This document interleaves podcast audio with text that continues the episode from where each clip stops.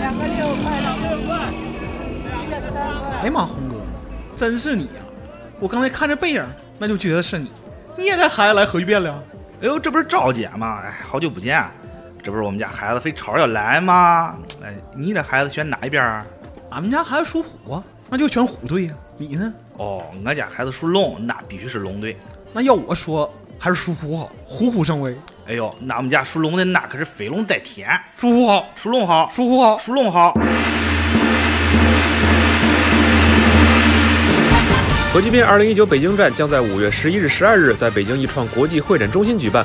龙虎对抗，我们依旧邀请所有的玩家在全场参与，和另外三千多位队友共同向对手发起挑战，胜利队伍就能获取额外的纪念奖品。海外的神秘嘉宾和现场丰富的舞台活动也绝对值得你来一玩。淘宝店铺搜索“集合铺”即日购票，核聚变2019龙虎争霸等你来玩。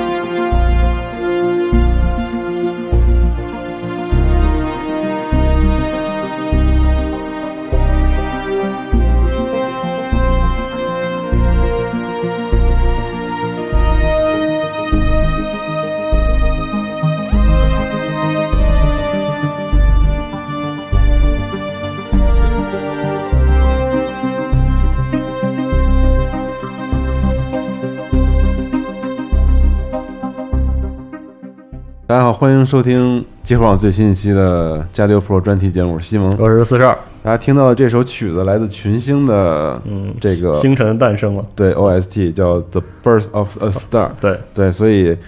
可能听到这个气氛啊，就知道我们又要聊一期跟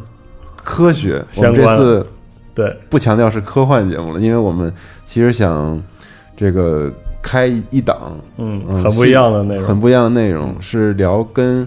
航天科学有关系的一个节目。是的对，为什么有这个想法？其实就因为我跟四十二这么多年来，其实聊科幻好像对，聊得特别多，聊得特别多，嗯对，但是我们也觉得就是人类对于星辰大海的这个探索的欲望吧，嗯其实除了有浪漫情怀的一面以外，对，其实还有就是更很加脚踏实地的那方面。对就是科幻作品当中，我们呃虽然有很多科幻作家是工程师，它里面有很多的这种对呃工程的元素，但是实际上我们只读这些作品，可能还没法非常直观的意识到，嗯就是很多科幻点子的背后是一个多就是多么伟大的事情，就是是是主要是从平凡中见到那种伟大的那种感觉，其实不是简简单单的创作或者说虚构的这个文学作品能表达出来的。对，所以我们也希望能在节目里面补全这个嗯部分吧。是的对，所以我们其实今天请来了一位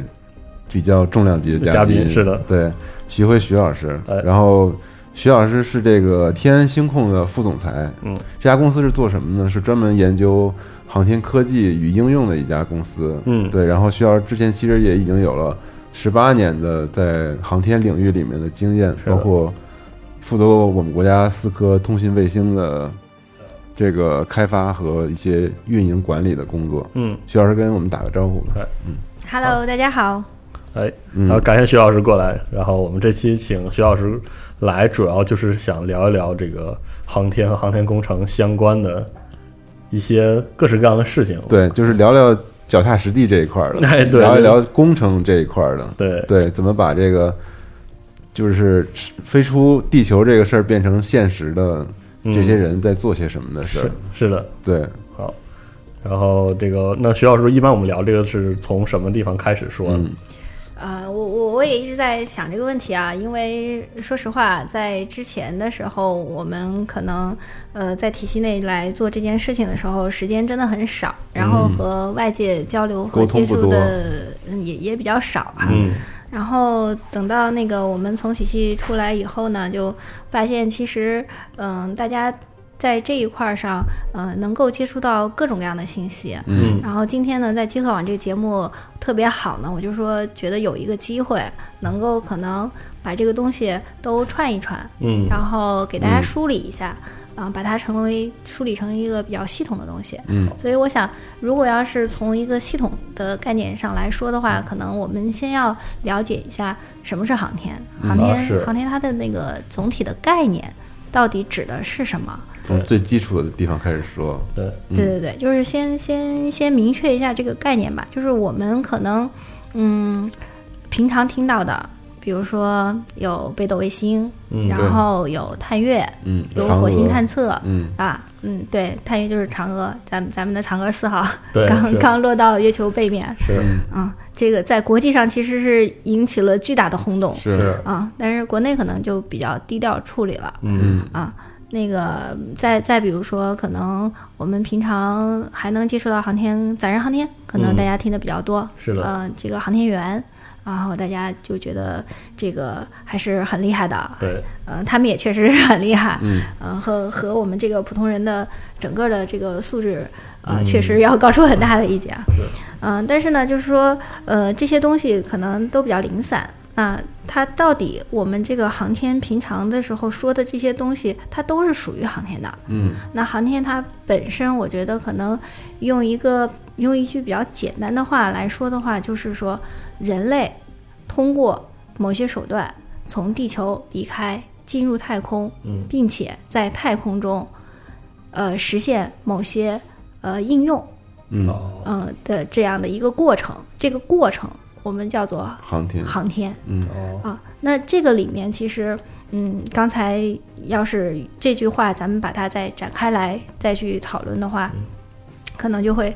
谈到这个我们航天具体的怎么样支撑我们实现航天的，其实是叫航天工程。对，啊嗯，航天工程这刚才就已经落到我们这个说脚踏实地了啊，嗯就是我们呃心里面去向往太空，我们想要离开地球，然后进入太空，那这些这些事情到底怎么去实现？那是有很多的分系统来支撑它实现的。那可能我觉得我们的这个系列节目，呃，就有这个功能，咱们哦能够把这一系列的问题都能够呃通过一些比较简单的呃话去把它给表达出来。嗯嗯好那我想，其实航天这个东西是，嗯，你要说它，呃，听起来好像就两个字嗯对，啊，然后呢，呃，刚才聊起来呢，又觉得它包罗万象是，啊，嗯，说实在的，它还是确实也是很简单的东西，嗯就是从人类的一个非常非常呃基础的，或者是说非常原始的一个想法，就是我在地球上，我怎么能够离开地面？哦嗯我离开了地面，怎么样能够离开大气层？然后怎么样能够在空间轨道上去飞行？哦然后怎么能够到更远的地方去？其实人类的好奇心，对，嗯就是其实就是一个由近及远的一个过程。嗯、航海呢是在地球表面上我们探索，越对越越走越宽，嗯是的那航天呢就是我们在地球表面之上越走越远。嗯哦啊、一个是要是要是用横纵来表示的话，我觉得可能就是一个是横向的，一个是纵向的。嗯，对航海和航天是的对大家其实老提这个航空啊，嗯，就是好像我们经常要会会混淆这个，对说航空航天是什么，航天是什么，对对嗯，哎，对这个这个问题也提的特别好啊。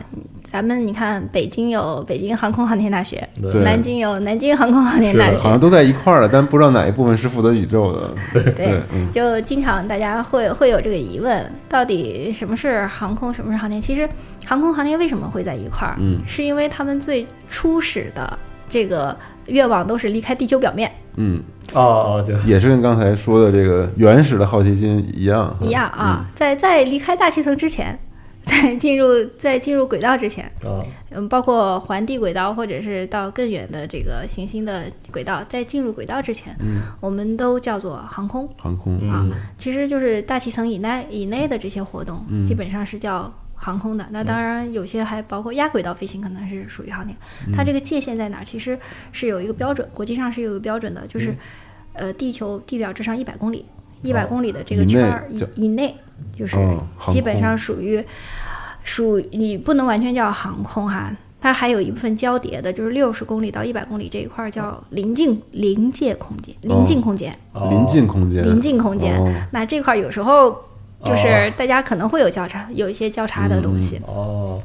然后，但是卡门线是一百公里，那么基本上我们一百公里以外的，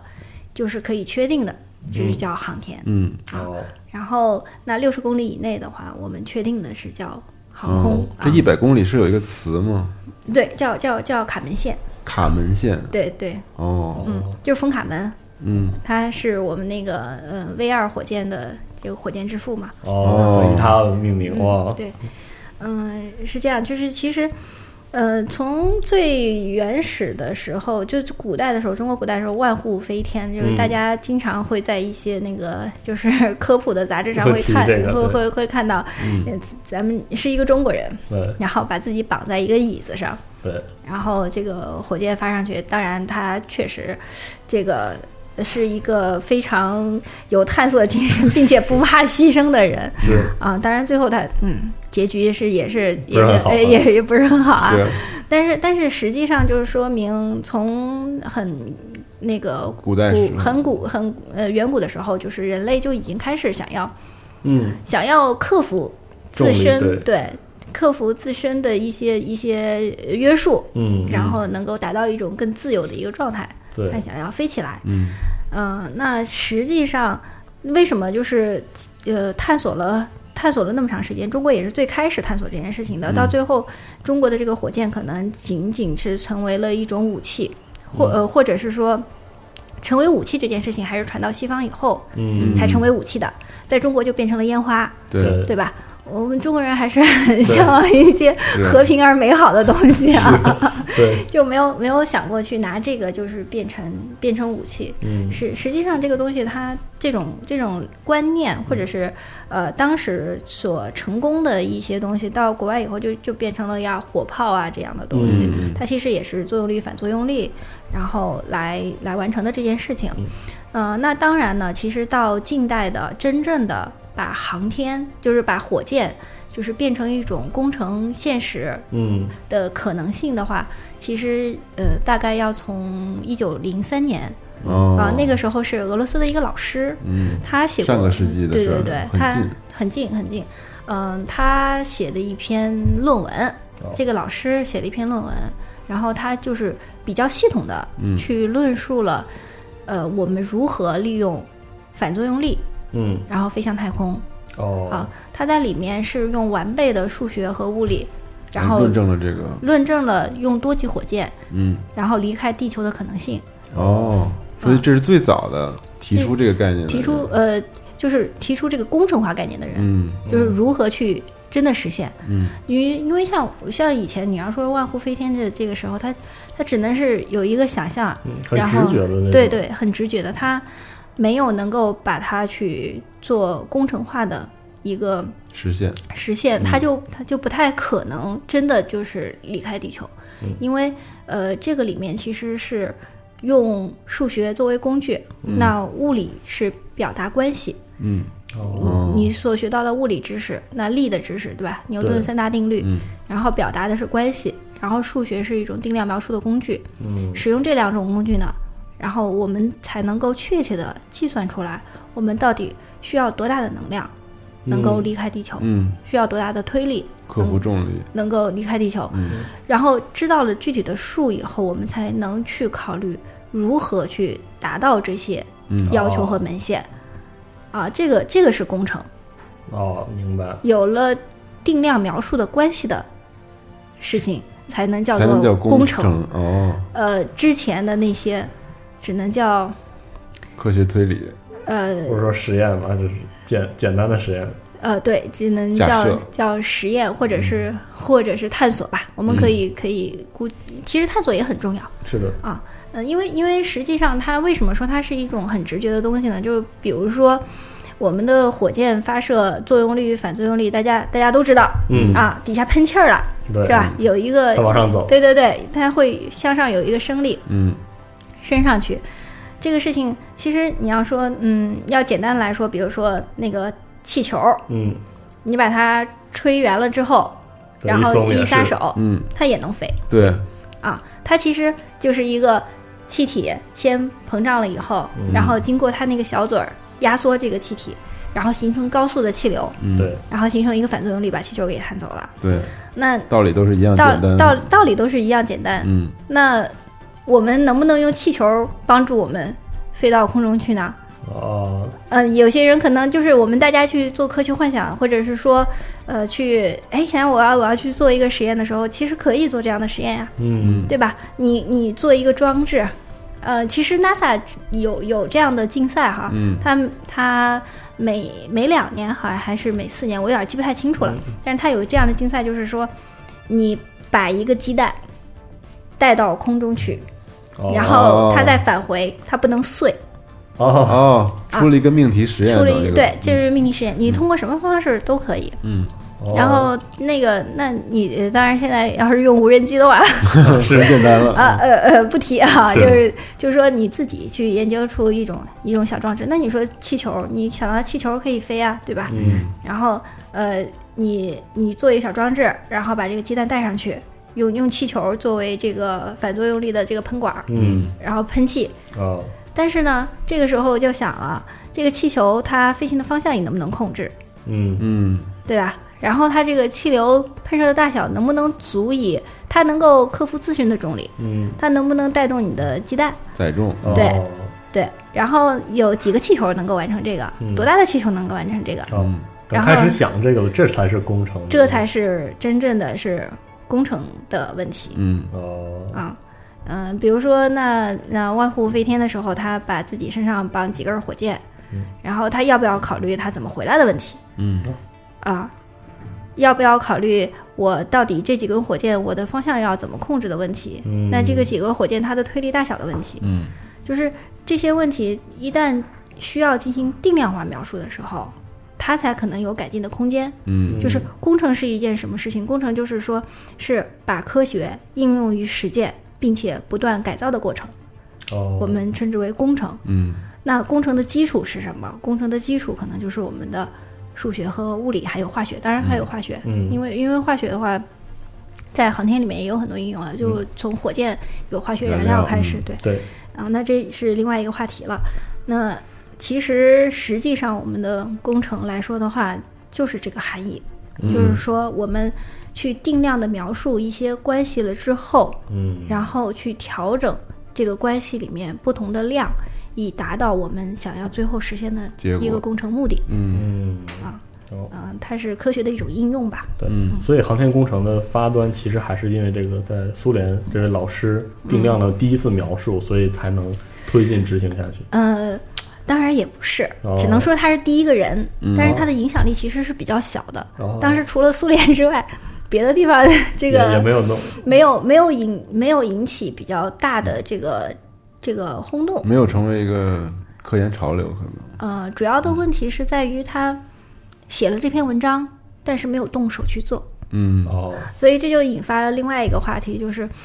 工程上有一个很重要的，就是除了你要有理论上的完备的体系之外，嗯还有一部分非常重要的就是实践，嗯嗯，理论加实践，然后才能推动这件事情真正的往前进走程啊往前走。嗯所以，呃，当时这个苏联的这个这个老师他是没有，他是没有做出一个真的这种装置，嗯或者是说他没有去做这个实验的。那实际上真正的那个，呃。开始做实验的是到了一九一九年，嗯，那已经十过七年了，对，十六七年以嗯后了。十六七年以后呢，就是是有一个叫做罗伯特，嗯，格达德的人，嗯然后他是把这个拉法尔喷管儿嗯应用于这个液态火箭发动机，然后哦这个时候才真正的开始了咱们整个火航箭嗯天呢工程，就是对火箭。火箭，因为因为航天那第一步就是要进入太空嘛，对对，先飞起来嘛，先飞起来、嗯啊。那他他是用了这个喷管了之后呢，才使这个航天工程、火箭进入太空，成为真正的一种工程，工程，嗯，因为它有了一个实体，嗯然后不断的去改进。这个拉法尔喷管是，就就是我啊们留在下一期要讲的东西吗？ 呃拉嗯斐尔喷管可以稍微先介绍一下，因为刚才其实已经都提到了，嗯，哦它跟气球的原理是、啊是一个道理。就是控制，嗯，它气和气球的原理是一个道理，就是通过那个气体，嗯然后一个比较体积比较比较大的气体，那么因为内外气压差，哦，然后内部的气压很大，对，然后它当它高速的通过那个喷管的那个就是狭窄的那个部分嗯流出来，然后再进行膨胀的时候，会对这个呃火箭产生一哦个向上的反反作用力。嗯，嗯、它它和气球的原理是一样的。只不过它的结构更高效，所以就嗯、它是这样子的，因为它是经过定量计算的，哦那么它就是这个产生的推力到底有多大呢？我们知道那个力学的力学方程不是 F 等于 ma 嘛？嗯对。哦然后那它它的它的那个推力的大小，其实就是和它气体流过那个喷管的那个流速，哦，然后还有这个单位的气体的气流的质量，嗯，然后以及内外的压强差，嗯然后再乘以它那个喷管的截面积。嗯哦，是由这几个量组成在一起，形成了一个向上的推力。那么，当你知道这个定量的描述，呃，定性的这个关系的描述了之后，然后这几个量如果能够，嗯呃，这个明确的计算和测量得到之后，你就能够知道我产生多大的力，能够克服重力的影响。哦，所以这个喷管加入应用之后，这才这才算是一个可以执行的工程嗯，相关的一件事儿。开启了航天工程的对开端嘛，算对是，嗯对，就是使这个人类进入太空是真正成为可能。嗯，啊，是从这个时候开始，但是是那个一直发展到这个人也是苏联人嘛，呃，这个人是个德国人，嗯，德国人，嗯，哦，对，然后反正这个可能，我觉得这这也许和那个这个苏联人、俄罗斯人好俄罗像斯一向一一贯这个 数学都比较好，是的，不是？哦一直嗯包说过。括包括德国人，德国人，嗯，呃，这个人我没有研究过啊，有可能是个犹太人，哦，嗯，有可能，嗯嗯，这个还是数学和物理的这个功底比较好，嗯、那他们就是形成这个完备的体系以后，才有可能去推动在工程上真正的应用。嗯，哦，因为反正光靠想象肯定是是起不来啊。是的，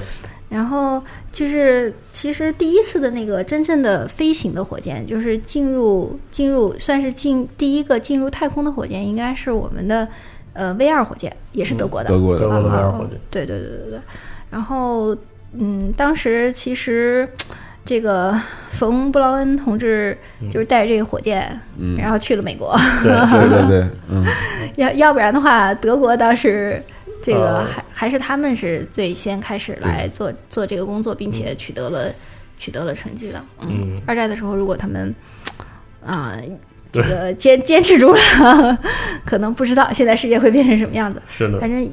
也挺可怕的哈、对 想象起来。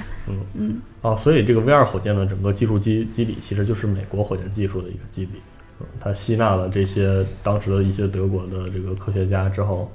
它的火箭技术才以这个为基础发展起来。对，当时冯布劳恩他带着他就是带着整全套的图纸去的，嗯去的嗯哦美国。嗯，哦基本基本上美国的第一发火箭就是冯布劳恩型的这个嗯 V 二的火箭，它就是 V 二火箭，后来就不断的改进。这个东西就是它需要有一个长时间的迭代过程，嗯只要你不停止，你就一直不停的前进、迭代、优化，嗯，嗯，你肯定是比别人要走得快。是，对嗯，停止了就没戏了。嗯呃，因为我记得有一个非常非常经典的这个纪录片，应该就叫《太空竞赛》，然后它是以这个半演绎的性质，找演员来演，哦，演啊，就是演这个二战刚从二战刚刚结束这个美苏争抢这个德国的火箭技术开始，嗯然后以这个苏联和德国的这个火箭各自发展的这个进步和坎坷为嗯主轴了，因为它里面有很多就是电影化的那种表达叙事啊，有嗯专门请演员来演，然后这个过程很生动，也是嗯推荐大家可以看一看，这个很很动人的一个片子。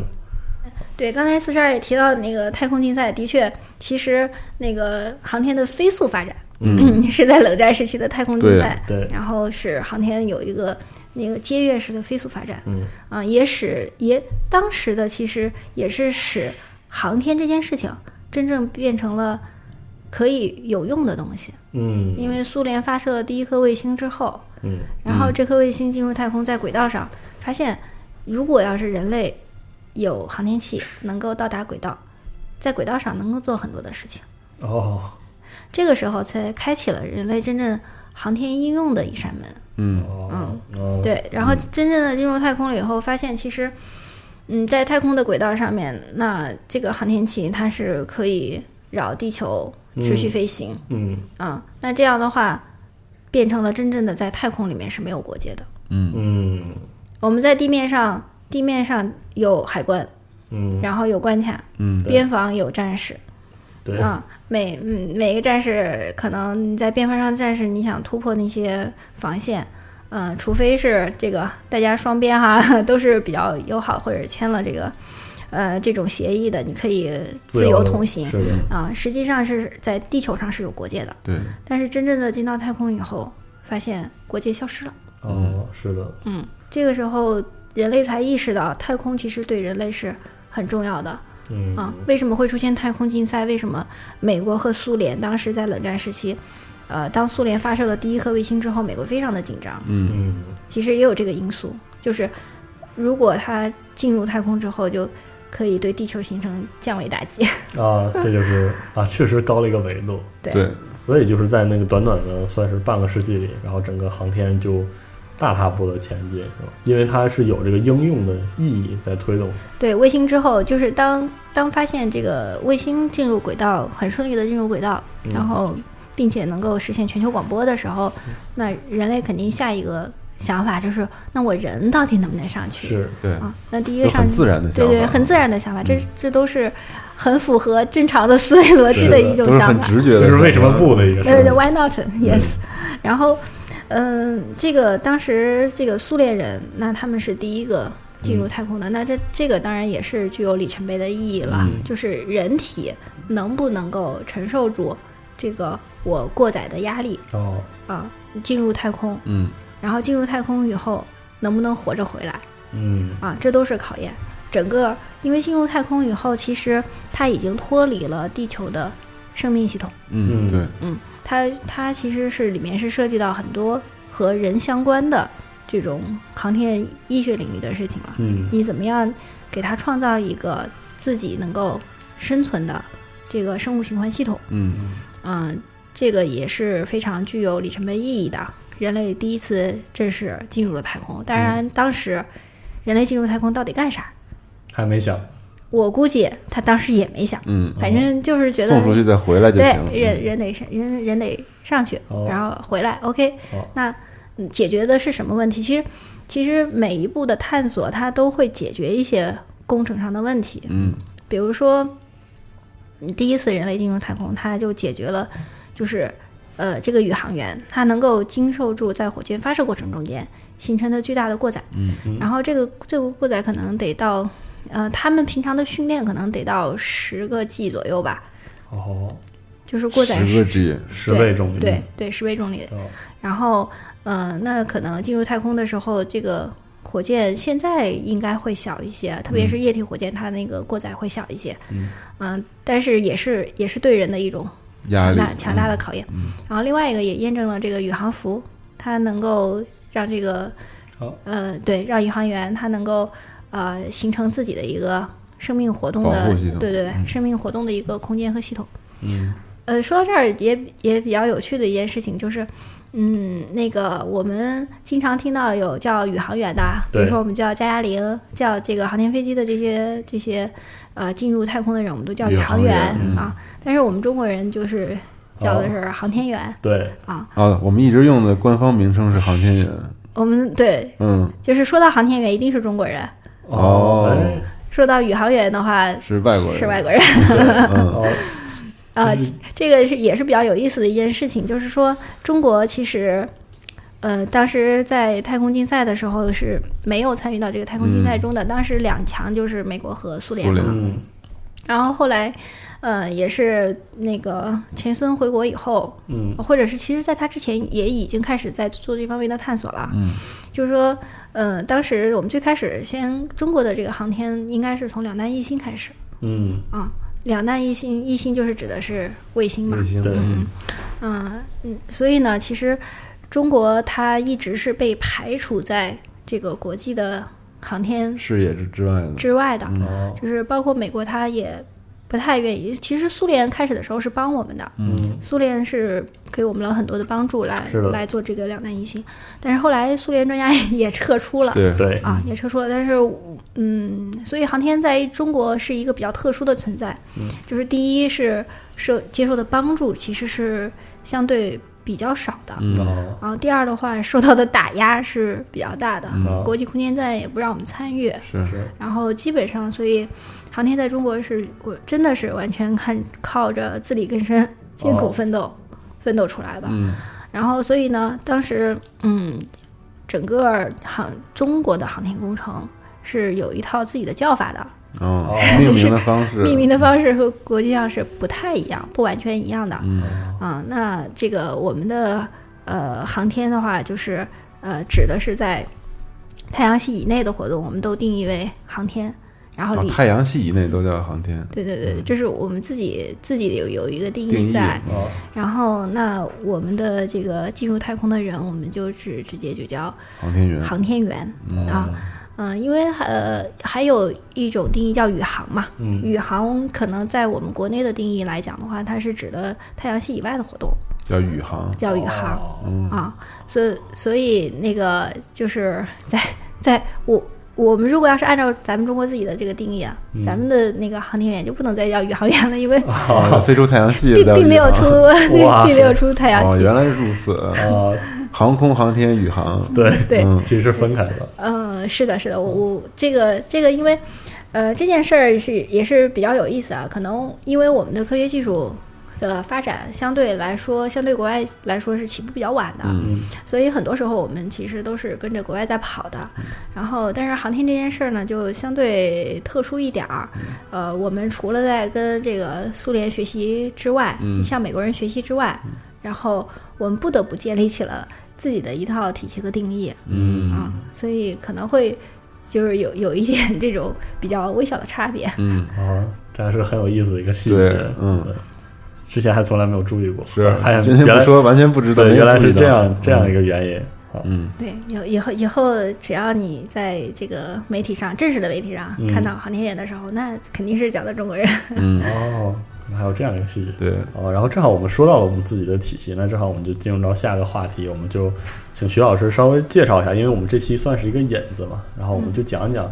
航呃航天工程，就是我嗯们一旦说到航天工程，我们具体开始执行的时候，现在是我们是怎么执行的？啊，对，就是刚才我们都提到了，就是说飞向太空、嗯是大家的一个宏大的愿望，对，都有全人类的愿望，全人类的愿望，然后都在仰望着星空嗯，然后怎么去，如何到达，嗯，然后呃，这个东西就是靠的是航天工程的支撑。对，那么在航天工程领域呢，首先要要完成的一件事情，要解决的一个问题，其实工程啊都是由问题牵引的。嗯，哦，有问题就去解决问题，这对就是工程的这个解决方案就是工程，对，啊，比如说我们的一开始的想象是啊，我我们怎么就是哇，外面的星空很美丽啊我们要离开地球进入太空，嗯那肯定这个这个我们要解决的第一个问题就是进入进入太空的问题，嗯，这个就是我们现在在航天工程里面的一个分系统，叫天地运输分系统。哦，，我们叫分系统，是不是？呃，哦对对对明对，白会会会有一些就几大系统组成了整几大系个统航天对工程，嗯嗯，然后或或者叫天地运输系统也可以。嗯嗯那分系统可能更小一点啊，哦就是在系统之下。我我我们整个叫航天系统工程，哦，所以叫这个其他的就叫所以什么什么系统？对对对。到到下面一层的话，呃，我们也可以叫分系统。当嗯然，这个分系统也是有有大有小，有复杂，嗯有简单的哈。嗯嗯、那天地运输，如果我们把它称之为一个分系统，在航天系统工程里面的一个分系统来说的话，它也是一个比较复杂的分系统。嗯但是它解决它就解决一个问题，就是进入运输太空、进入轨道的问题、嗯运输的问题。运输你可以运输人，嗯，也可以运输这个卫设星备，，嗯也可以运输航天器，也可以运输各种各样的科学实验设备嗯，哦，啊。它解决的问题就是，呃，这是解决第一个工程问题，叫那第二天地运运输系统，叫天地运输系名统。字够酷的，就运载火箭等等这些钢都箭在辐这射名个字系统里的，对，嗯包括了 SpaceX，、啊，包括那个阿利安火箭，哦包括中国的长征系列火箭，啊、包括现在很多的民营公司，呃，做起来火箭的研做究嗯做做火箭的、啊，都是属于这个分系统的嗯，天地运输系统的，天地运输系统。那么它是整个航天工程的一个起点，嗯，没有这个，后面不用谈了。啊是为为什么大家对于火箭这件事情都很痴迷，也是因为它是解决航天工程中第一个问题的一个系、一大基系础统。问题，技术问题，没有它就没有没有别的一切啊，啊。 它是它是一它是它是一个发端对，啊，哦所以大家也就是在这方面投入比较多。但是实际上，我们聊到后面，大家就可以知道，它其实，在我们整个航天系统，如果要是用市场来去衡量的时候，嗯它其实是比较小的一部分。嗯，虽然它是很重要，嗯啊，一开始的这个发端的问题，但是实际上它占占有的那个占比是比较小的。哦，这是第一个部分，天地运哎输系我统。插嗯一句啊，这个这个市场代表着什么呀？就是市场啊就航是天能够市场航是怎天么来定义的？航天能够带来的人类的 GDP 吧，我是在嗯想，嗯应收该益是这么都讲是。这样啊，呃呃，或者是创造的价值，创造价值，创造的哦价值。啊嗯哦哦，就这个只占其中的一一个小部分，嗯对它，因因为你你本身嗯进因入为是太一个空基这础件，问题。对，嗯因为本身进入太空这件事情的话，就是它没有办法直接创造价值对对对，啊，它它的价哦值辅助是性的一个对基础建设它，是它是一个基础，嗯哦，就像我们要运输货品的话，必须得有卡车，嗯，但是真正有价值的是那个货品，明白了，而不是卡车嗯懂了，嗯，啊所以这么一看，这个当时 ID 卡马克想去弄火箭，弄火箭嗯是其实很可能他心目中想的是更实更现多，更更其更多其他的，但是他要先从火箭弄起，嗯啊，可能会这样。然后除了那个天地运输系统，然后这是最基础最基础的系统，嗯然后呢下一步是对，然后下一步其实也是一个正常的逻辑思维，你有了天地运输系统，你运什么？嗯啊运的是什么？运的就是我们的航天器，啊啊，航天器当然它的表现会有各种各样的形式。嗯嗯我们比较熟悉的航天器的话，嗯那载人的有飞船飞船啊啊，飞船可不是自己飞的，是也是火箭推把上它去给的，运输上去的。嗯那么飞船是作为航天器的一种，嗯嗯、那还有卫星也是航天器的一种，嗯啊、还有一些呃探测器，比如说月球探测器、嗯，火星探测器，都属于它都属于这个航天器航天器，嗯，对，呃，航天器就是在航天呃在空间中在轨飞行的器件，嗯啊，在或轨者道中是飞器行件的组合。呃，那这个时候考虑的主要就是这个航天器本身，就是对，怎么把它推上去，依然还是这个航天器它进入轨道了之后，它啊哦要受到空间环境的影响，然后同时在轨道的在轨道上的时候，要维持航天器的某一种运行的状态，它才可能呃将它上面的有效载荷。有效载荷就是航天器上那个有用的那一部分，嗯来提供给人类提供一些想要呃达到的这种用途和目的，就是说上面那个具体的设备和部件叫有效载荷。叫有效载荷，对航天器的话，呃，到航天器系统这一块儿的话，航天器其实嗯呃分为两个大的模块儿，一个叫平台，一一个个叫叫有有效效载载荷荷。啊哦，那这个平台它主要就是维持有效载荷在空间中正常的一个运行。哦，明白了，对它因为就是因月为球车和月球车上的探测器，对差不多可以类么似理这种感觉，对，没错，嗯就是、就是月球车的话是维持这个探测器正常工工作作的一,、哦明一个一个支撑的平台。嗯它提供能源，提供电力，提供姿态稳定，嗯然后提供推力，提供变轨的一系列的这种能力哦嗯啊、然后真正有用的，就是我们拿上去用的那一部分，就叫有效有载效载荷荷。，嗯那有有效载荷呢，有有用的话，比如说通信的天线嗯啊、载荷就是转发器，这个是这一部分是我们用来做通信使用的吧。然嗯哦，后导航的话，就是往下发这个导航信号的发射机。嗯，呃，遥感的话，那就是有视频采集设备、图像采集设备，然后还有一些红外遥感啊，等等等等嗯不同的这种去感知地球的这个东西。嗯，它就是不同的应用，就是由这个载荷不同的性质来决定的。明白哦了，啊嗯，那平台的话，就是，嗯、因为你进入空间了以后，我们最开始的卫星其实都是自旋的卫星，嗯哦，就是因为因因为你在你在空间的时候，这个姿态，这个物体的姿态，它是稍微受一点扰动了以后，它就会不停转的转，对它就会它就会一直不停的不停的转嘛。嗯。然后我们刚开始的时候，卫星都是自旋卫星，为什么让它自旋起来？是为了保持一个轴的稳定。哦，自旋就是它有一个自转，它对它它会它会一直自己保持，就像地球一样，嗯是保持一个自转的一个状态。那这样的话，才能保证我们那个有效载荷对地的指向啊，是是稳保的，持对保持一定的指向的，哦你才能控制住它的那个指向。哦然后再再后来慢慢发展，就是到三轴稳定的卫星。嗯，那么它它这三个轴——滚动轴、俯仰轴和偏航轴，它能都能够稳定起来它对它能够保持一个稳定的飞行状态。哦，然后这这样的话，就是这个这是这都是由平台这个分系统来保证的。嗯后面可能我们要是在具体的去介绍航天器的时候，会跟大家聊到这些，它是怎么怎么保持稳定的。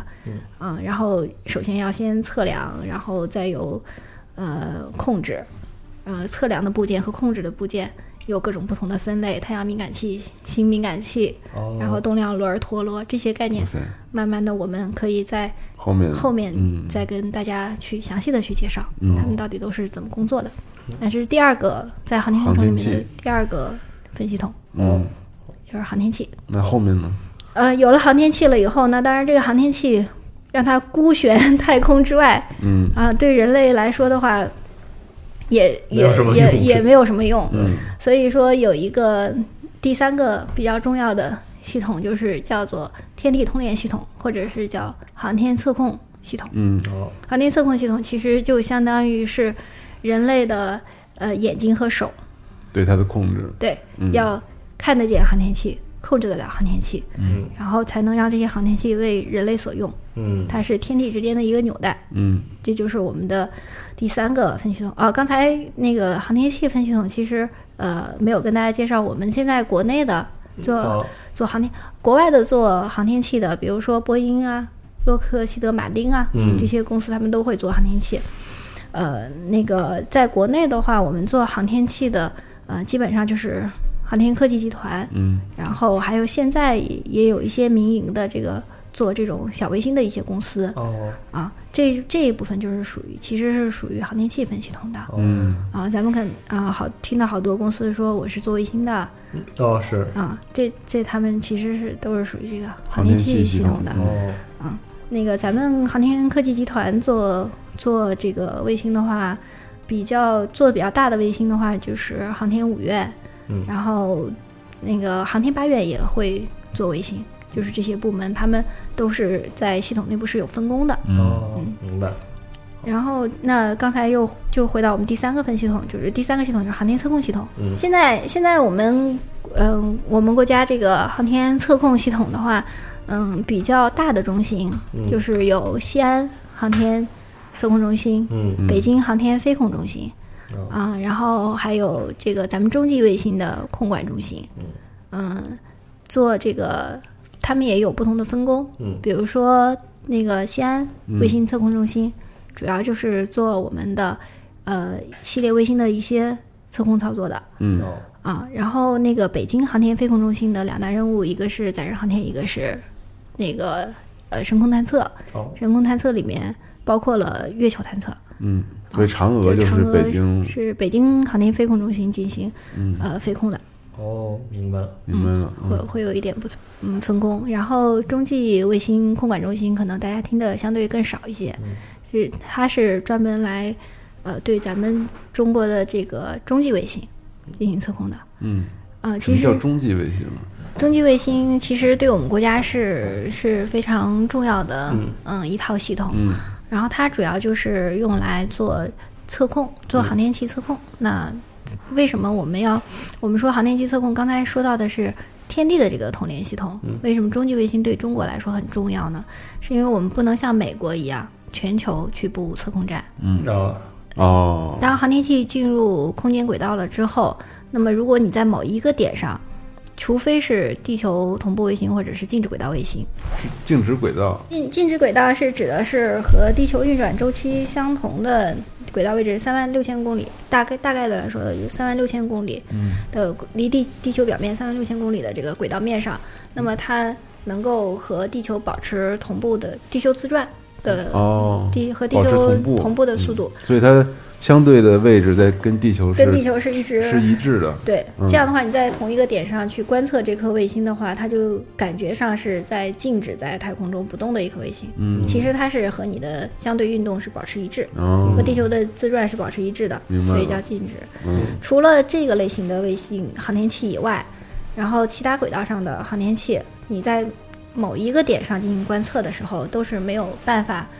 对，呃追踪到对，没有办法实时去，呃，我也是实时的，就是没有办法全时段的，嗯，进行追踪和观测的只。有飞到这个范围之内才能进行观测，是的，嗯然后美国呢，它因为 它有全全球的这种霸权存在嘛，然后它走出去相对比较容易，它也有很多合作的站。嗯，那么它也通过其他的一些测，除了自己的网站以，呃，这个测控的网点以外呢，它也可以和其他的一些测控的公司来进行合作。嗯特别是在南北极的哦有有站的这种公司，它能够呃更多的弧段去观测到航天器的这些公司合作。嗯那么它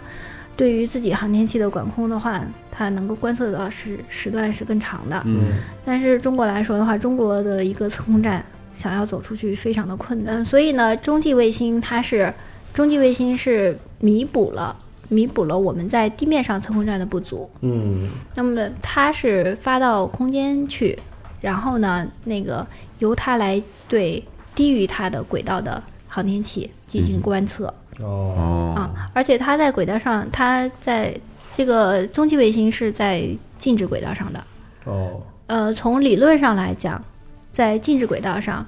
布三颗卫星就嗯能够实现全球观测。全球观测，哦，哦，绝了，这叫中继卫星，对，所以我们很依赖这个中继卫星的，呃，对，其实中继卫星那个呃进入轨道并且开始运行了之后，然后对我们的载人航天的呃这个影响是最大的，因为嗯载人航天毕竟我们的空间站、我们的飞船上去以后是有人的，嗯那么其他的航天器它虽然有很多这个价值很高的航天器、很昂贵的航天器，但是人的生命当然是最重要的。对，嗯所以说，当有人上去以后，我们就希望能够有更多的观测的弧段、嗯观测的时间，嗯希望其实是希望二十四小时无时不刻嗯都能够了解到航天我们的航天员在我们的空间站、嗯，在我们的天宫，嗯呃，或者现在叫空间实验室，还哦还没有形成空间站啊，嗯叫空间实验室。那在在这个太空中间，它这个一一些生命活动的一些状况。嗯嗯，所以说中继卫星可能就是平常我们听的比较少，对，对，嗯，但是实际上它是在我们的这个航天和地外探测的时候非常重是要，非常重要的一个通信的工具。嗯嗯，包括这次我们的嫦娥四号在月球表面、月球背背面面，去那个落月的时候，很重要的要解决的一个问题就是它和地球通信的问题。嗯因为呃很直观的，我们就可以想象得到，我们在地球上看月亮，对吧？亮的那一部分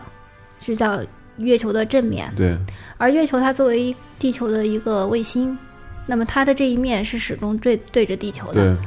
但是它的背面却始终是背向地球的。嗯，对，那么在背面如何跟地球进行通信？嗯，这个是和正面，呃，就是对对落在对月球的正面相比，是最核心的一个要解决的工程问题。嗯，那么这个的话，我们就是在发射嫦娥四号之前，先发射了鹊桥哦，这颗卫星。名字原来如太此，合适了哇嗯对，嗯，这鹊桥这颗这颗卫星，其实它就是一中继颗卫星，月球和地球之间的中继卫星嗯，啊。通过它在月球轨道上运行，然后把我们落在月球背面的航天器，嗯，然后嫦娥哦，四号的信息通过它传递回来，并且把地球哦的那个控制指令传到嫦娥四号上去。所以它是一个在月球轨道飞行的一颗终极卫中继星，卫星。对哦，鹊桥，对，嗯，对，绝了，这名字太巧了。嗯，对，现在航天人就是其实看起来很很刻板，然后平常的时候没有没有时间说话的一群人，其实内 心都有很多浪漫的情怀。确实是，嗯嗯，啊，所以我们刚才讲的是这个跟这个测控相关的，这对是我们相当于我们地面上发挥卫星价值的一个系统。呃 对，和和我们的航天器能够、呃连接起来，嗯控制然它后测量它，并且控制它，嗯为人类所用的这样的一个系统。哦，嗯，那再往下会是还有别的系统吗？那再往下就是我们在整个航天里面，其实是最大的一块儿，就是我们的航天应市用系场统里。面最大的一块儿，呃，是市场里面最大的一块儿，嗯也是种类最多的，也是覆盖面最广的，嗯也是和大家的生活息息相关最的息息，相关的，嗯就是我们的航天航天应用系统。哦，航天应用系统的话，就是说我们通过火箭、通过航天飞机，把航天器运到空间中去以后，然后这个这些航天器到底用来干什么？嗯哦，都可以把它划归为航天应用。嗯航天应用的话是这样的，就是呃，这个有效载刚才提到了，就是在航天器这个系统里面哈，有效载荷是真正它发挥作用的这一部分对。但是光有有效载荷传回来的数据，它没有地面没有整个地面系统的配合，嗯这些也是没有办法使用的。嗯，比如说，嗯，我们在航天应用里面哈，跟大家就是建立一个最最基础的概念，就是航天应用里面，我们现在最基础的应用是三类，嗯，就是叫通导遥，嗯，分别指的是通信应用、啊，导航应用，哦还有遥感应用嗯，简称通导遥嗯，那三大类，三大类，类。嗯但是实际上，如果要是这个概念再扩展的话，那我们还有载人航天。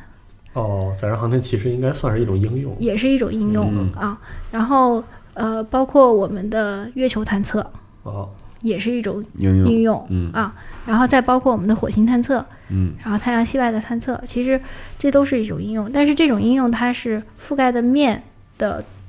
广和窄的问题。嗯，就是有有些应用，有些数据，我们其实对于我们来说，平常是不会用到的。嗯比如说火星探测的数据，嗯然后比如说月球探测的一些数据，嗯，包括载人航天的话，现在我们叫空间实验室嘛。嗯之所以叫空间实验室，就是在这个实验室里面，我们可以做一些在空间微重力环境下面，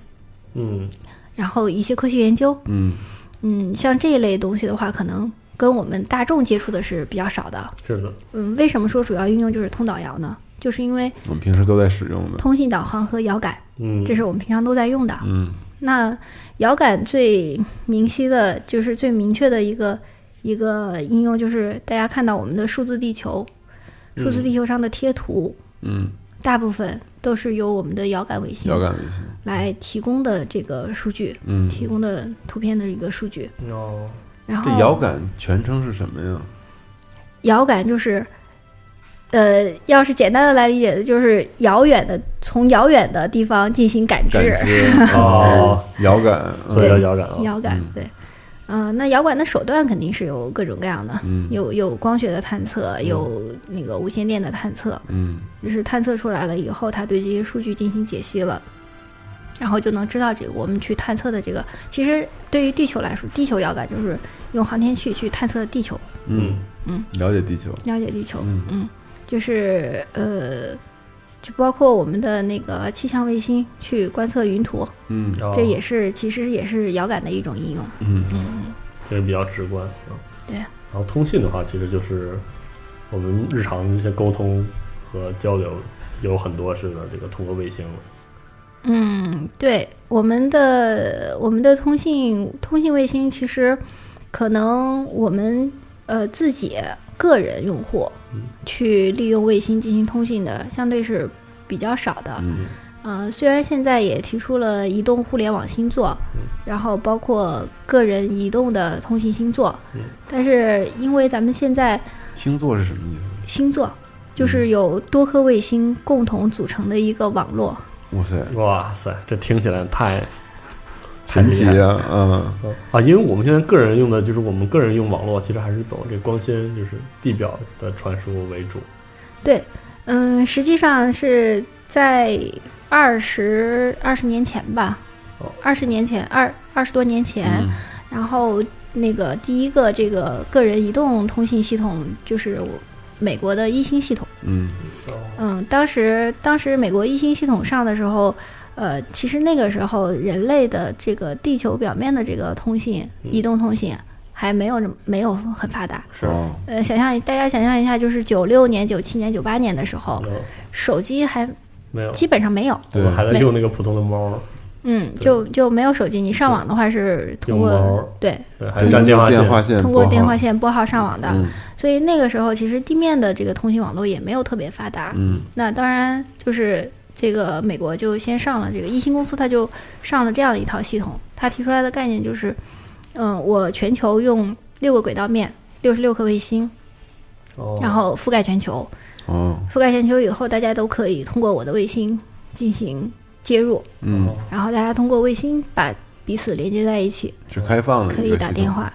呃，对，它它是它它就相当于是我们的 基础的这个嗯运营商嘛，通信运营商。嗯只不过我们现在地面上的基站是架在地上的，嗯，嗯，然后它把这个基站挪到变了成卫星了，对对对，挪嗯挪到了空间去。挪到空间有一个好处呢，就是说它是它是全它是真正意义上的全球覆盖。嗯，嗯，你地面的话，你增加一个基站，它能够扩展一小片地方嘛？是的，对，啊，它设计的六个轨六个轨道面，六十六颗卫星的话是全球覆盖任何的一个地方，除了南北极有部分地方无法覆盖以外，嗯嗯，嗯，它是全全球覆盖的啊，包括海洋。哦这算是星座吗？对，这就是星座。嗯，哇塞，这名字都太有意思了， 是的嗯对，一星其实现在也还也还活着呢。嗯，然后那个有很多的我们的天文爱好者，然后其实是非常喜欢去观测这个一星的，嗯哦因为是的一星的表面它是它的那个反光反射太阳光是最强的，哦所以容易你被观测的，容易被观测到。哦，有很多这个天文观测 APP 里有一个这个数据库有，好像有专门的这个一星的这个通信卫星的数据库。嗯啊，对，是的，就是呃，通过那个我们可以去网上去下这个一星的轨道，哦然后下来以后去预测一下它的过境时间。哦，这样的话，如果它等它过境的时候，你观测它，你就可以有些时候是肉眼可见的，哦，哦，就是因为因为它反光很强嘛，有些时候肉眼可见，但是这个机会也比较少。如果你要是嗯能有机会拍到的话，在我、应应该还是挺厉害的。是呃，的，运气很好。然后拿天文望远镜肯定是能够观测到的，哦，嗯，包括我们现在很多的那个近地近地卫星，近地卫星如果呃咱们预测好它的那个过境的时间的话，哦，呃，我们拿天文望远镜是能够看都到能的够肉眼可见。嗯哦，嗯，这个是这个是通信个人个人移动通嗯信。当然，个人移动通信，因为现在随着那个地面通信网络越来越发达了嗯之后，那卫星作为就是这种呃卫星的移动通信，它目前来看的话，没有形成它的主流的价值。嗯嗯，因为人类人类是一个很典型的群居动物，嗯，所以说其实生存的地方都是相对比较集中的集中的。哦那地面网络，特别是有了光纤通信之后，哦，地面网络的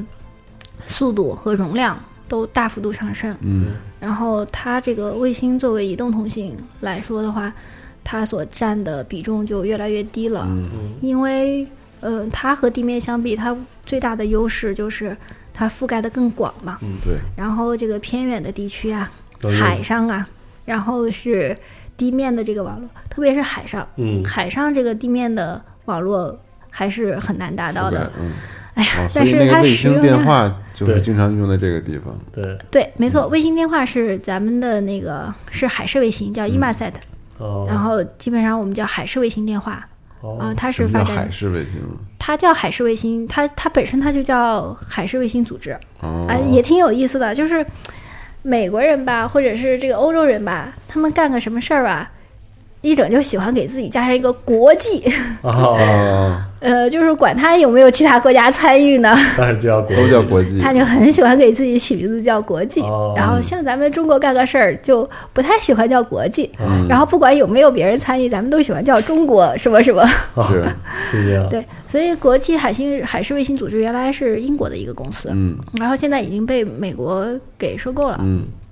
它是提供提供，它为什么叫海事卫星？就是它其实它的主要的用户对象也是在海上行，船这些事，对对对，在在海上的这些用户。嗯，那海上的用户，他的没有他们没有别的通信手段，哦只能靠卫星。是这样哦，对所以其实是这个，这才是通信卫星比较占大头应用的一个地方。对，如果要是单指通信嗯，通信就是呃狭窄意义上的通信的这一块儿。嗯、哦大家能够接触到这一块儿的话，那主要是海上，嗯然后还还有偏远的地方。嗯，但是这个价格是非常昂贵的明，白，嗯，要维持一个星座的运行，哦，是然，后这这个成本还是很高的。嗯所以跟地面通信相比，可能就性价比上没有那么高，对，因为因为人类毕竟你由偏远的地方去的这个机会比较是少非常嗯，少的对，对对，嗯哦，嗯然后海上也是，海上他他们其实船用的还是比较多，但是相比于地球人口密度的来、来来比的话，那海上的密度还是相对更低一些。哦，嗯，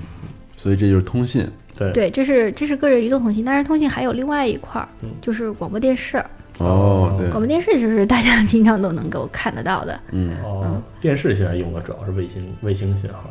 卫星对大家可能觉得啊，我们家接的是歌华有线对，嗯呢，和卫星有什么关系呢？是啊，实际上，呃，大家应该能够回想一下，可能在十年前或者是二十年前，然后咱们看的电视都是你在哪儿你就能看到哪儿的电视台，对不对？对对就是你在北京你就看到北京电视台，你在北京你不可能看到湖南台的，对对对，哦对，小时候是这样的，嗯是吧？嗯然后这是为什么呢？是因为那个时候我们的电视都有广播电视塔，哦对是在是地面信号啊，对，这个是咱们应该能够想象到各个城市里面都有最高的建筑，最高的介入就是那电视塔个电视塔，嗯对，对，然后那个这个现在大家都能看到了，嗯你还能看到湖南台，能对对看对到对浙江台，对为什么哦嗯这些台、为什么叫卫视？为什么叫卫卫视？就指哦的是所以卫星电哦卫视是视，这个意思，卫星电视，是嗯，哦，明白了，啊，肯定不是卫生电视， 对是，对，因为小时候就看那个卫视中文台什么的，对，嗯，啊，那个时候卫视中文台的话，就是在就是香港的，对对它对，它的发射地是在香港，嗯，那我怎么看到的？其实也是通过卫星的传输，哦，嗯然后为什么？嗯，就是我们现在看到的都是有线叫呃，不比如说歌华有线接嗯进来的卫视，其实是各省他们自己的那个电视台的这个信号，嗯，通过他们的省的广播电视地球站传送到卫星上之后，哦传到别的省，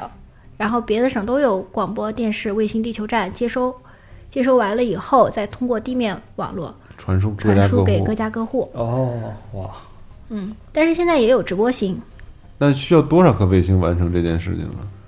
这个就是用地球进驻轨道卫星就可以了，或者嗯，叫地球呃，也就是不是在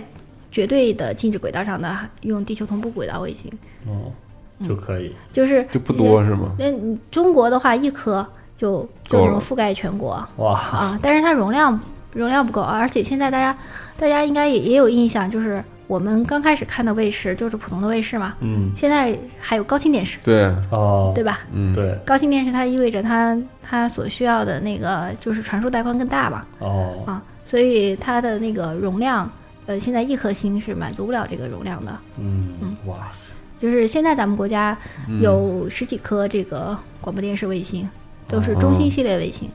由我们中国卫通集团来进行呃嗯，管理控制。哦，神了。对，就是我们那这个卫星的传传输的效效率也够高的，呃就，这些信号都可以天地天地之间的传输。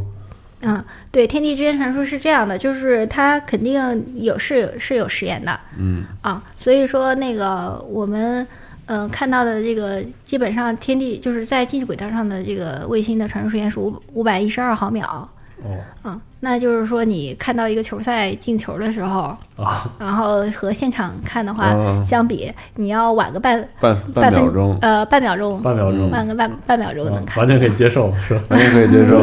这还是比我想象的哎要 那它这个有带宽什么的这种，像地面传输一样有带宽之类的限制吗？啊、有啊，因嗯为因为它那个其实所谓的带宽就是你整个电磁波的一个能量嘛，嗯它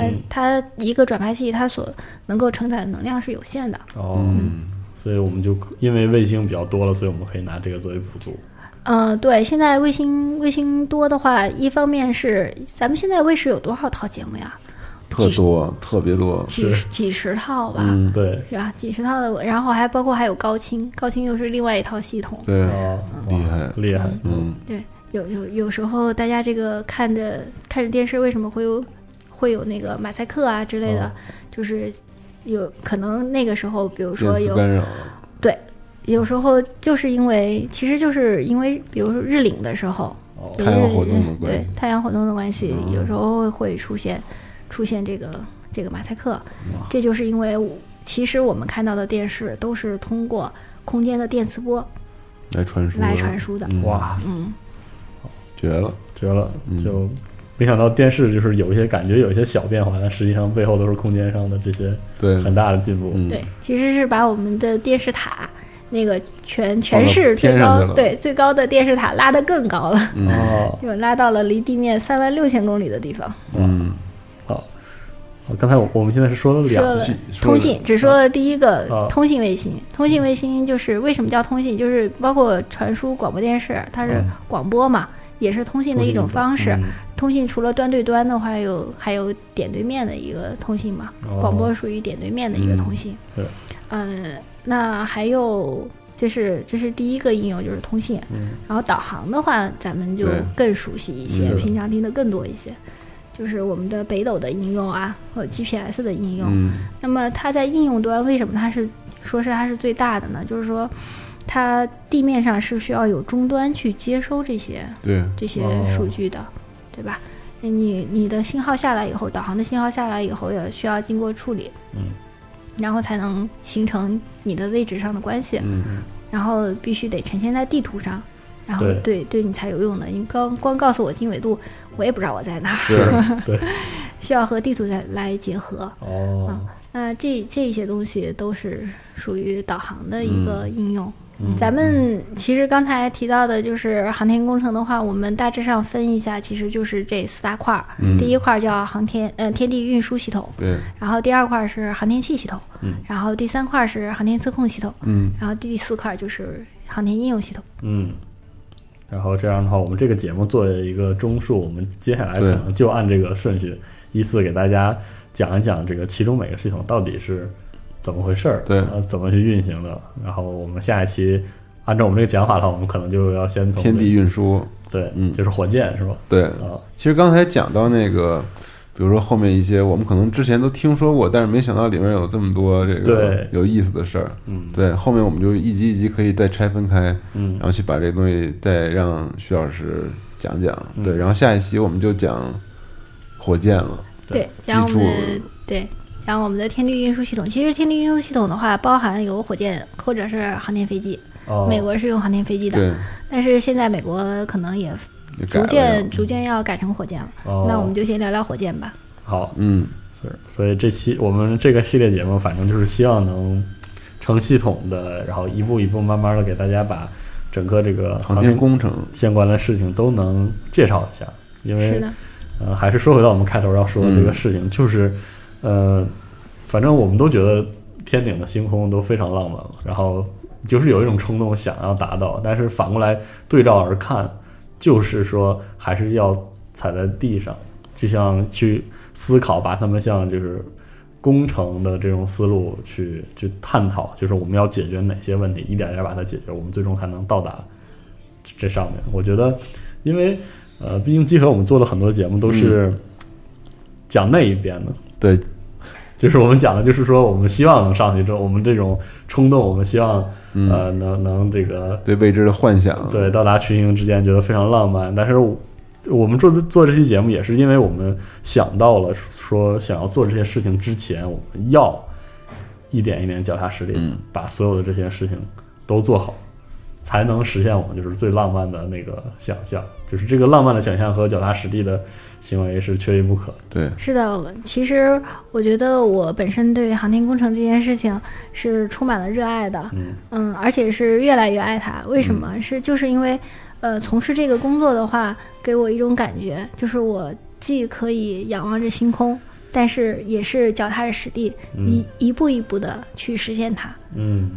不只停留在幻想着我可以进入太空，而且我我们可以了解到这件事情是怎么做的，一步一步怎么实现的。对，所以希望这个系列节目能够让大家像我们俩一样，嗯啊我们俩也其实之前并不了解这些东西，对然后跟着我们一步一步的了解航天工程是怎么回事，可能对我们再看一些作品和一些幻想文学或者游戏的时候，能有不同的理解。没错。嗯，那感谢徐老师。对，感谢徐老师这期我们这个，请大家对我还有好多问题，是的我们下下下几期节目之后再问 吧。对，嗯我们这个一期期把整个这个航空呃，整个航天工程相关的事情啊，一点一点的介绍给大家。好，嗯嗯，感谢徐老师，那我啊，们特别开心，嗯啊，，谢谢徐老师，我们下期再见，拜拜。拜拜。拜拜。